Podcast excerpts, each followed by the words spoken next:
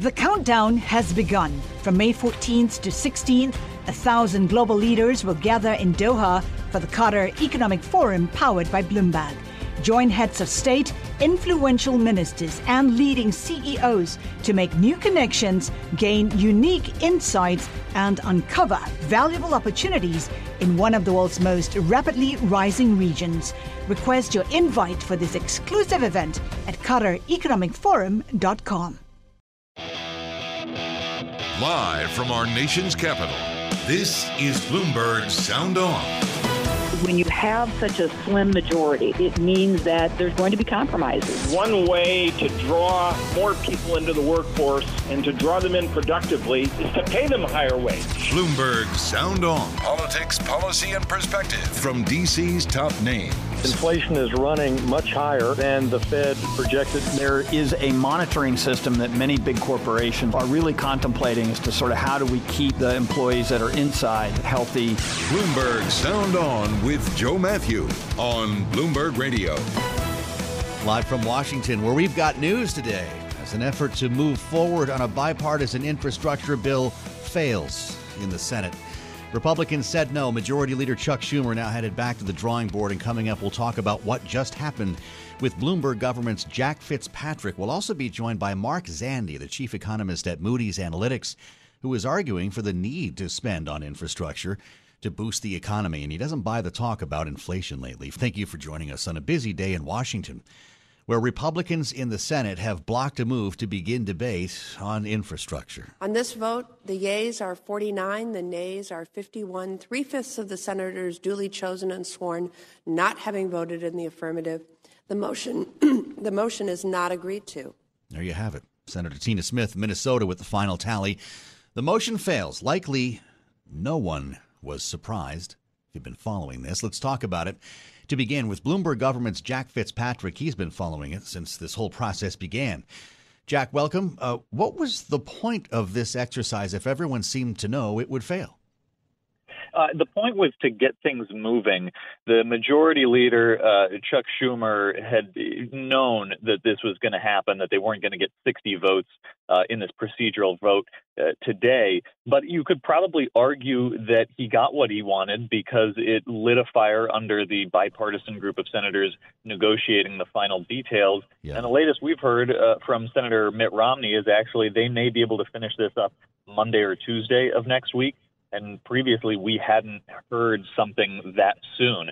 Uh, so we may see another one of these procedural votes in the near future, maybe early next week, because this uh, seemed to light a fire under those numbers. Well, that's the beauty of a self imposed deadline, as I've been saying throughout the day, right? Chuck Schumer can do this again Monday or Wednesday or whenever there's a document. If that happens, though, uh, assuming that it does, Jack, and we actually have a bill that people can read and vote on, will there be Republicans who vote yes? It sounds like it. One, there they can't get this procedural vote done unless there are at least 10 Republicans who are happy with it. Uh, they need 60 votes. That means at least 50 Democrats plus 10 Republicans. The latest we've heard, there actually was a, a joint statement uh, that came out from the bipartisan group of senators who were involved in these talks that includes 12 Democrats and 10 Republicans saying they're going to keep working on it. They're getting close.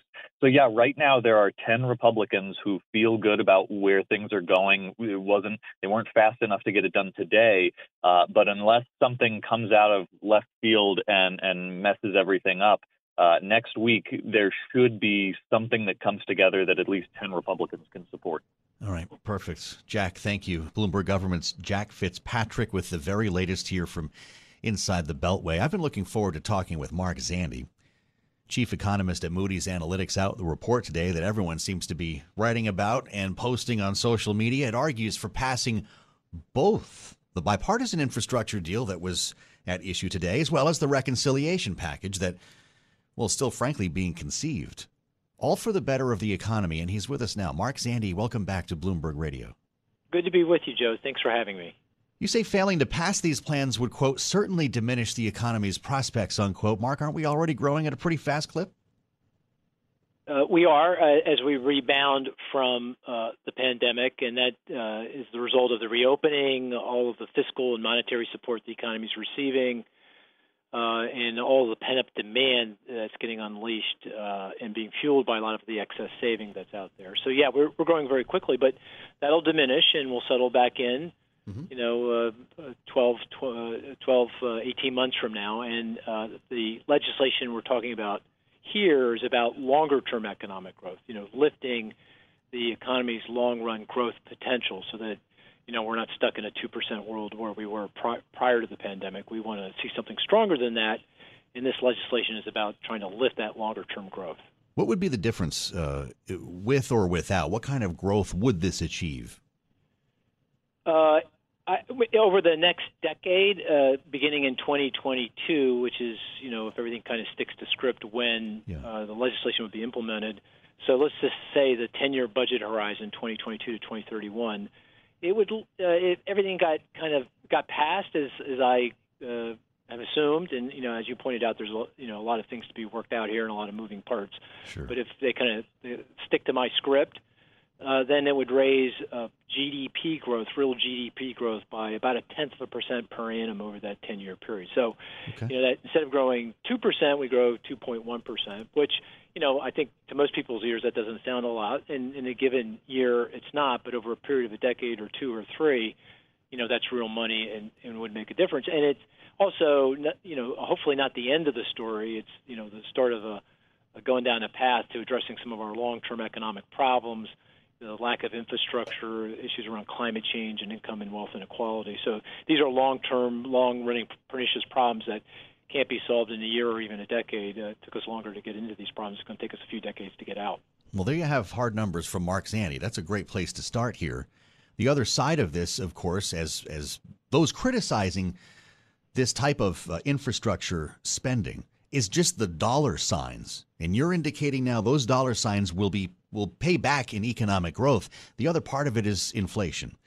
Uh, Mark, you say you're not worried about this causing long-term inflation. A lot of people in Washington are. How how come you see it differently? Well, uh, yeah, I think for a few reasons uh, on the inflation issue. Uh, first, uh, there's there's still a lot of slack in the economy. I mean, the unemployment rate is 5.9 percent. That's still a long way from where we were pre-pandemic, you know, in the mid threes. And of course, labor force participation is much lower today than it was pre-pandemic. These are folks that stepped out of the workforce in the pandemic and not even counted as unemployed. So it's going to take a fair amount to get uh, you know those people uh, back to work and to get back to you know something that we feel really good about. So there's a lot of room to maneuver here, and when you have a lot of slack, pretty tough to get you know sustained higher rates of inflation. Second, um, as I mentioned, uh, the I, I think the uh, the legislation will lift longer term economic growth. So you know it, gives us more room to grow uh, without creating inflationary pressures. I mean, it, the, the legislation should lift our productivity growth, lift labor force participation, and that eases inflationary pressures. It allows us to, the point of it is to grow more quickly without generating inflationary pressures. And then third, you know, if you look at the kind of the elements of you know what's going into the legislation, they're intended to address uh, you know the cost pressures. You know, uh, just as an example, a big part of the of the uh, of the reconciliation packages is trying to help increase the supply of housing, and you know many of us are now aware of the very severe shortage of housing, particularly affordable homes, low lower priced uh, homes, and, and uh, more affordable rental properties are in very short supply, so rents and prices are rising very rapidly. That adds to inflation. Well, you know, this legislation increases the supply of housing, and that should take the edge off rents and, and prices and, and, broader inflation. And that's just an example. There are many other examples. So there's lots of reasons to believe that this is uh, not going to be, uh, you know, uh, an inflationary problem. Uh, yeah. The final thing I'll point out, and I think this is important, you know, we talked about the price tag. You know, at least on paper, and we can discuss what that might mean, but at least on paper, this is paid for. You know, there's tax increases, and there's other pay fors in the legislation huh. to cover the costs over a 10-year budget horizon. So it's, we'll see know, if those stay in there, though, right? Finance. We'll see what happens with that uh, as we talk with Mark Zandi. You know, Mark, it's not lost on me, and I think a few people have pointed this out that, of course, there was a time when you were advising uh, former Senator John McCain I just wonder what you think of the debate, the, the the form that this has taken, the shape that it's taken in terms of politicizing infrastructure. You're calling for passage of both of these. Republicans don't want any part of the idea of soft infrastructure, human infrastructure, but You're arguing that that in itself will help to boost growth. What would you tell Republicans on Capitol Hill? Well, you know, we've got some very large problems uh, that I think have become very obvious over time, and the pandemic put them in very uh, clear relief. I mean, we have underinvested in physical infrastructure for decades, and it's showing. I mean, I think you know it's it's obvious to everybody who you know commutes into work, uh, you know, gets on, uh, gets in, a, goes to an airport, or you know, tries to use broadband in different parts of the country. Uh, we've got a real problem with income and wealth inequality that you know is very clear as a result of the pandemic. You know, groups of the popular, you know, minority groups and lower income households have been, you know, left behind, and we have a climate uh, change uh, problem, very severe, that's now becoming very, very obvious. You can you can just see it all, all over all over the planet.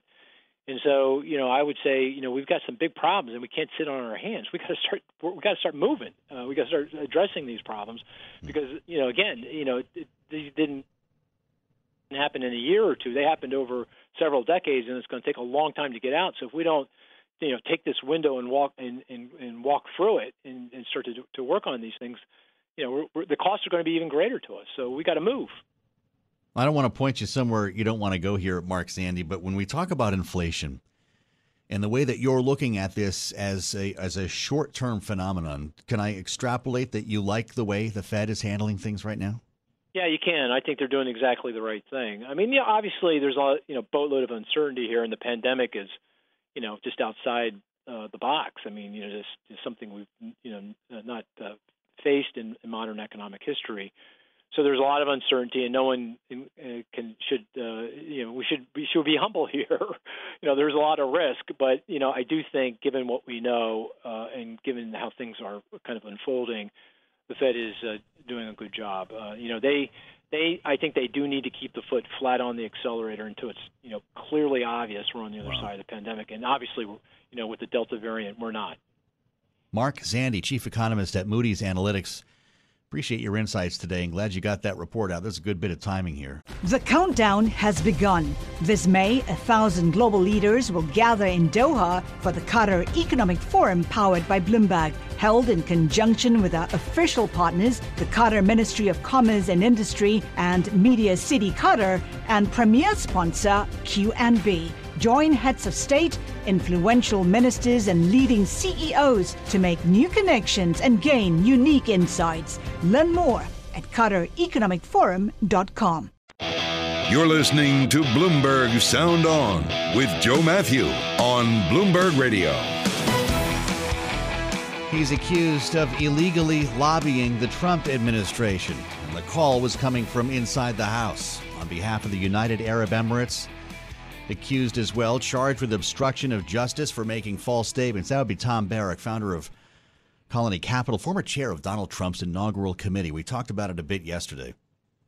Just a week before he was put in jail, Barrack sat down for an interview with Bloomberg's Eric Schatzker and spoke to his deep ties with the Middle East. Everyone knows that you have deep and long standing ties to the Qataris, to the Emiratis, you have a history in Saudi Arabia that goes back to one of your first jobs ever in the 1970s. Are they all behind you in this effort? Yes, yes, and, and various mechanisms. You know, the, the as we've talked about before, the the region is um, so complicated. He would be under arrest within a week of sitting for that interview. And to help us learn more about what Barrack is accused of, how this all led to an indictment, we're joined by Bloomberg investigative reporter Caleb Melby. Caleb, thanks for being here. Was Barrack lobbying Donald Trump directly or, or others in the president's, the former president's orbit? Yeah, thanks for having me. It's um, an interesting question. Uh, the information we have in the indictment really focuses on the conversations that Tom Barrack, um, his assistant Matthew Grimes, who's also indicted, uh, and, a, an Emirati businessman named Rashid Al Malik uh, had. And you could see in those conversations Tom Barrack saying I'd put in a good word with uh, with either representatives for the campaign or the administration. The the indictment that he's talking about, seven counts. It is quite a read. Alleging Barrack promoted the UAE's interests in the media, wrote an op-ed, would do live shots on TV. And even got language praising the UAE in a speech that Donald Trump made as a candidate. It goes on to say Barrack, quote, agreed to advocate for the appointment of individuals favored by the UAE in the new administration. Let's see if we can get back with uh, Caleb here. What did Barrack lie about? What's this uh, obstruction charge all about? Yeah, so uh, investigators asked some pretty specific questions about his interactions uh, with the Emirati businessman Rashid Al Malik um, in terms of like what devices he, he got. He received any feedback directly from them in terms of an energy speech that he weighed in on uh, that the Trump campaign gave.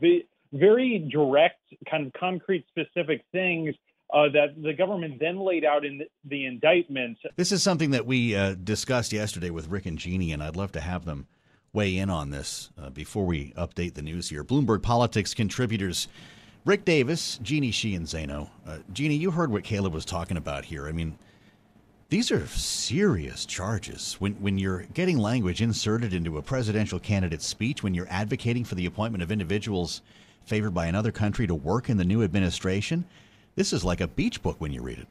It is. I mean, if it was a movie, you would almost not believe it. Amongst other things, we've also heard that Barrack himself was up for an appointment that didn't come through. But as you mentioned, inserting language in a speech praising the government that you're lobbying on behalf of, providing talking points for TV appearances, and not registering. And then, of course, most significantly, in terms of what he's facing now as charges, making false statements about that, lying about it, and obstruction of justice. As we said yesterday, don't lie to the federal government, don't well, lie to the right. FBI. And it, it's haunting to hear though, him talking a week before he, these charges come down for, on him. The timing is pretty special here.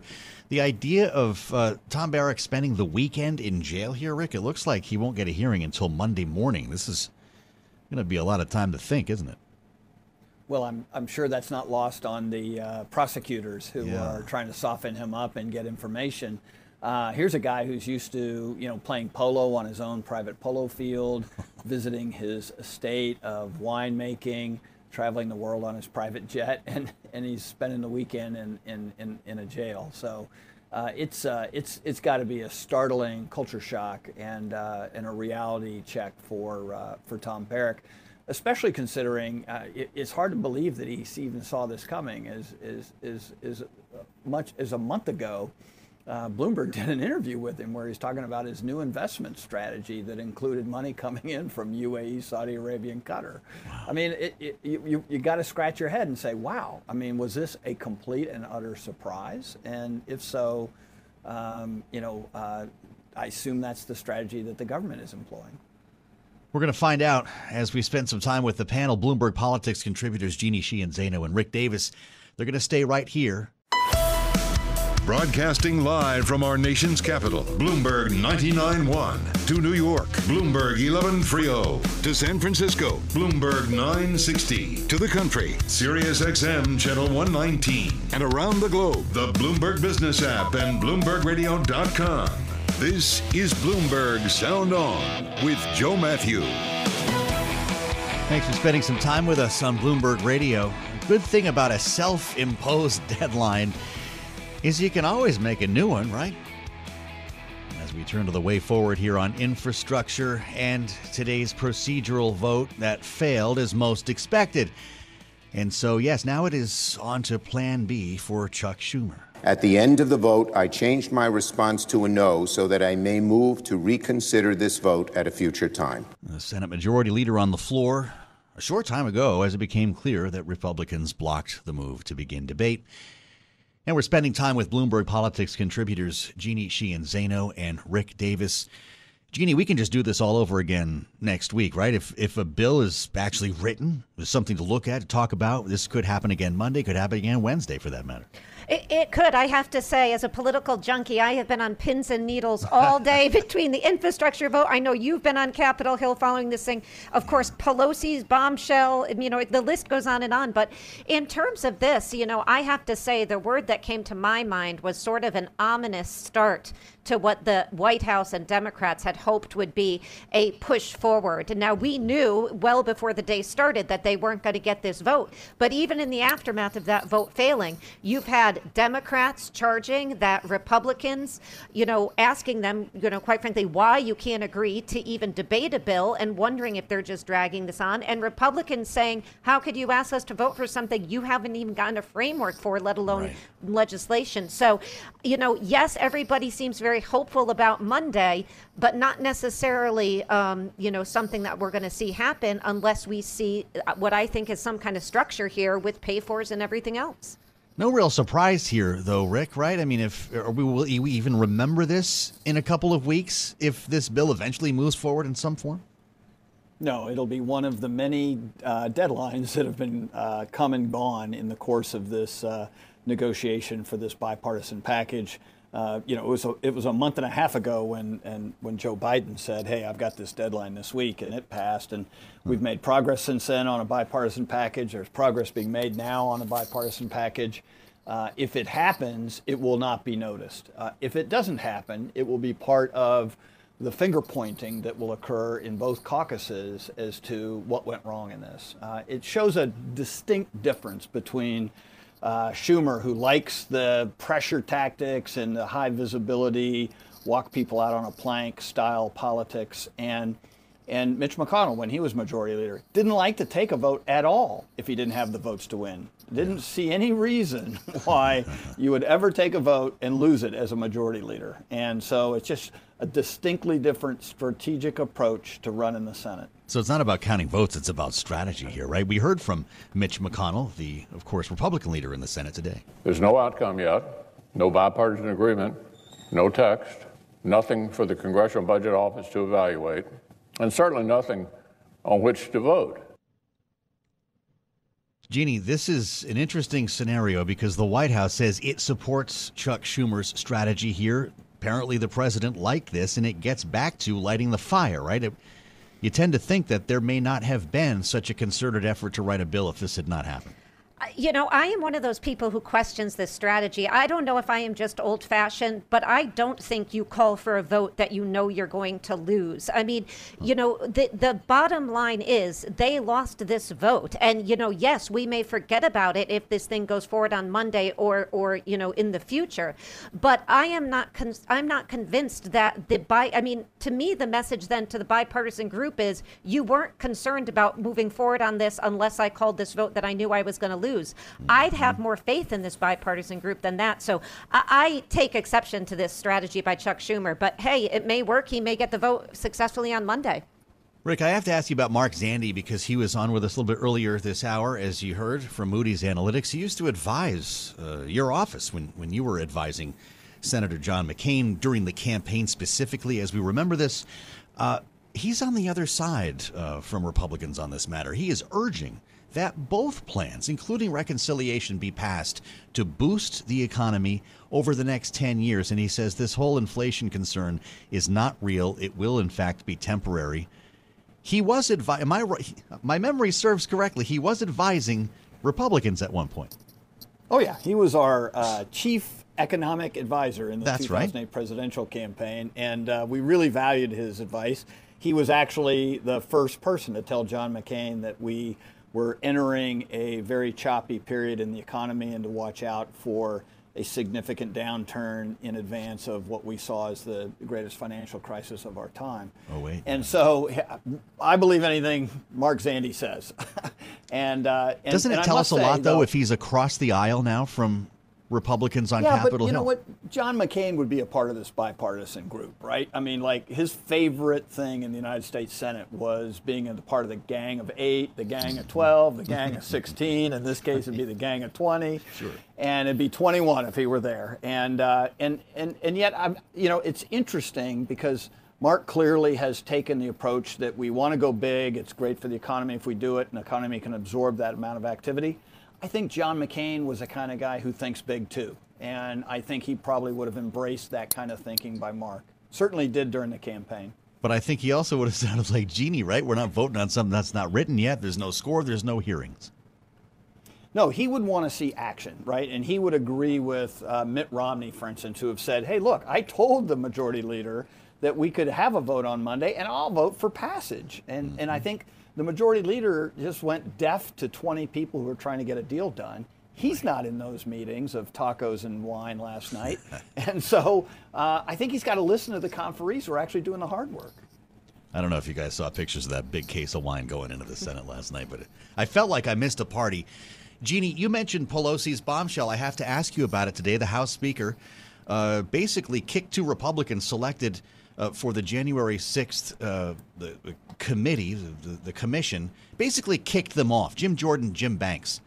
And in response, Kevin McCarthy, the House GOP leader, said, Fine, I'm pulling all my guys off this panel. Are we going to end up with two separate partisan investigations? Well, we are, but one person he could not pull off was Liz Cheney. And I think what stunned me the most today, and I know you were on Capitol Hill, was her statement on Capitol Hill when she sounded like, you know, the voice of the Democrats, but certainly the voice of the Constitution, where she said this is going to go forward, that we are going to have, you know, a fair investigation here. And she actually said that Jordan and Banks should have been pulled off, that Nancy Pelosi did the right thing. And she also also said she doesn't believe that McCarthy is qualified at this point to be Speaker if he's elected in 2022. So, quite an astonishing moment from Pelosi to McCarthy to Liz Cheney. And to your point, this is all going to be breaking in the next few months. Boy, we have a lot to look forward to there. Rick, was this a smart move for the Republican leader in the House? You know, look, he set up his own defeat and then scri- cried politics. So, I mean, like, it's a tactic. Mm-hmm. I mean, he knew she wasn't going to accept Jim Jordan, you know, on sure. this panel. I mean, you know, he's been the focal point of all the anti um, uh, messaging on this issue. So uh, he knew she was going to throw him off, and, and he was right away ready to march down to the to the House uh, media office and say, "Hey, you know, look at the politics she's playing with this thing." Um, That's why he picked so. them, right? So look, this is the House of Representatives, right? If they yeah. don't do this, we got to take their temperature and make sure they don't have a problem. You're listening to Bloomberg Sound On with Joe Matthew on Bloomberg Radio. First, it was the Alpha UK variant, then it was the Beta, followed by the Gamma, and now we all know about the Delta variant. More contagious, more dangerous. And the big take today says more variants are coming, and the U.S. is not ready to track them. Bloomberg reporter Cynthia Koons with a great piece of writing here after spending time in the Pandemic Response Lab in Queens, New York, where people in lab coats are busy working on genomic sequencing machines to identify which form of COVID a patient has. They've seen them all, including one called Delta Plus. But the lab is doing the work free leaving some to wonder how long this can go on. Cynthia Koons joins us now on Bloomberg Radio with a great piece. Thanks for being here, Cynthia. Why is no one paying for such an important service? Well, first off, thanks for having me. This is a really tricky question that we explored through a lot of different avenues because there are labs doing this work, but they're all doing it either through grants or there's some federal money for it, not a lot but there is some. There's philanthropies that are funding this kind of work, but it is a wide variety of people paying for it, and it's not going through the traditional channel. When you think of most healthcare is paid through insurance, yeah. that's really what most healthcare is paid through. This would never be paid for by insurance because, as of now, a mutation doesn't necessarily give a doctor any information from which he or she can make a decision about how to treat a patient. So this really falls into the realm of public health, and public health has been chronically underfunded for decades long before the coronavirus pandemic. And what this has really been a wake up call is can we build these systems now and continue to support them from a government perspective so that we don't end up in this situation where we're constantly playing catch up? And we're still playing catch up with coronavirus in the US. We're still not in a place where we're moving that quickly with information about mutations for people to really know what's going on around them. And so, how do we get to a place where we have a system where people can know what's going on and make decisions based off that? Information and right. have that ready for us for the next pandemic threat. So insurance won't pay for it because the doctor's going to treat you one the, the same way whether you have one variant or another. And to be clear, the CDC, the federal government, has not created a, a lab network of its own to handle this? It has a consortium through which scientists communicate, and it does give out grants, and it just gave out a bunch of grants very recently to academic institutions to help build up this capacity. And it got new money from the Biden administration in April that it's handing out over the course of actually a few years. It's going to do a couple different things with that money in order to build up sequencing. But people in the community, the lab community, say it's not going that quickly, not as quickly as they hoped. There's not the urgency that is needed to respond to the given pandemic, the one we're facing right now. Mm-hmm. And so, and look, doctors could make decisions and may have tools to figure out how to treat a person differently if they had more information about mutations. So, an ER doctor may be in the hospital and have six patients responding a certain way, but that doctor isn't being given those patients mutation information. So there's a there's kind of a a dearth of knowledge that we could actually we should we could develop this knowledge. We could be on the cutting edge of moving forward with this, but we need to rethink our regulations and we yeah. need to re- rethink them in warp speed. We can't be thinking and moving as slowly as we've traditionally moved in this laboratory space because that's just not going to address the current pandemic. One of the voices in Cynthia's piece uh, is Rick Bright, Senior Vice President of Pandemic Prevention and Response at the Rockefeller Foundation who says the CDC failed to grasp the urgency of sequencing of this very practice that we're talking about. And Rick is with us now, too, on the line. Rick, thank you for joining us as we try to understand where we're going here. You said it seemed more like a side project or a hobby when you talked to the CDC about this. What are they missing here? Well, Joe, thanks for having me on. And it is an excellent um, story that Cynthia put out today, and it covers the, a wide scope of the, the challenge that we're facing in this new field, relatively new field of genomic sequencing. It's important to realize this is the first virus outbreak or major pandemic that we've had when we've had this type of technology at our fingertips to be able to look at viruses and, and, and detect viruses in, in, new ways and see how they're mutating and changing. And so, since this technology hadn't really permeated our healthcare system or the public health system, um, there were there were you know large gaps in in the knowledge base and how best to use it and how best to employ it. And there was there were gaps, as, as Cynthia said, in our healthcare system to be able to incorporate this new technology in those labs when this virus first started spreading um, in the United States and around the world, but especially in the United States, we had a very small lab set up in the CDC that job was to sequence various pathogens. It wasn't focused just on the SARS-CoV-2 virus. And it was a very small lab with a few people and uh, very underfunded. And I believe they were doing the best they could to keep up with uh, the sequencing as it came through and the viruses became more and more prevalent. But they just weren't equipped to handle the rapid spread of this virus. And the funding wasn't coming through for the federal government to enhance that lab. Or, like we saw in diagnostic testing at the early days of this outbreak, there wasn't this mindset to reach out beyond the federal government to incorporate the private sector and to incorporate the academic labs around the country to do some of this work to help the CDC and, and, help the federal government track these viruses. Well, now that we understand the impact of Delta, this is this is a household conversation now. We realize how it's spreading, how dangerous it is. Does that change the conversation? As we know, there will likely be more variants, Rick. It, it actually has changed the conversation somewhat in that the CDC and, and other um, public health agencies around the world are doing more sequencing. So, I mean, you can see the numbers uh, earlier this year um, were very low, less than a half of a percent or so. Now they're almost at 10 percent. The challenge, though, Joe, is there hasn't been a lot of thought put into how to most effectively sequence, and so we're we're seeing more numbers, but it's not targeted and distributed in, in communities that are hard to reach or underserved. Is if we have 10% more sequences done, you know, if they're all coming from New York and LA and, and, and, and Houston or something, it doesn't tell us what's happening in the middle of our country. It doesn't tell us what's happening into um, communities who are underserved.